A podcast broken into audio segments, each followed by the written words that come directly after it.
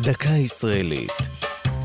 השבוע שכונות בירושלים, לרגל יום ירושלים. והפעם המושבה היוונית. לאחר מותו ב-אלף תשע מאות ושש עשרה תיאר העיתון החירות את הדוקטור פוטיוס אפקלידיס כאדם שהצטיין בחביבותו ומידותיו הטובות, ורכש לו בעבודתו המסורה ידידים רבים בין תושבי עירנו. הדוקטור אפקלידיס, או פשוט דוקטור פוטי כפי שכינוהו תושבי ירושלים, היה המנהל הראשון והרופא הראשי של בית החולים העירוני בירושלים בתקופה העות'מאנית, ואחר כך רופא העירייה. הוא השתייך לקהילה היוונית אורתודוקסית שהקימה את המושבה היוונית בעמק רפאים שבדרום ירושלים בשנת אלף ותשע מאות. כמו רבות משכונות העיר, הצפיפות הרבה ששררה בין חומות העיר העתיקה היא שהביאה להקמת אזורי מגורים חלופיים.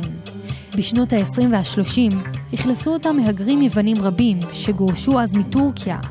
במהלך מלחמת השחרור ובעקבות חלוקת העיר בתום המלחמה נטשו את השכונה רבים מתושביה והיגרו למדינות שונות. בין המבנים המקוריים שבה בולט ביתו של הדוקטור אפקלידיס ששופץ בשנת אלפיים. מלבד זיכרון יחיד מהרופא הנערץ, הבית משמש גם כמוזיאון לתרבות יוון, ומזמין אליו מבקרים לסיור ולאירוח.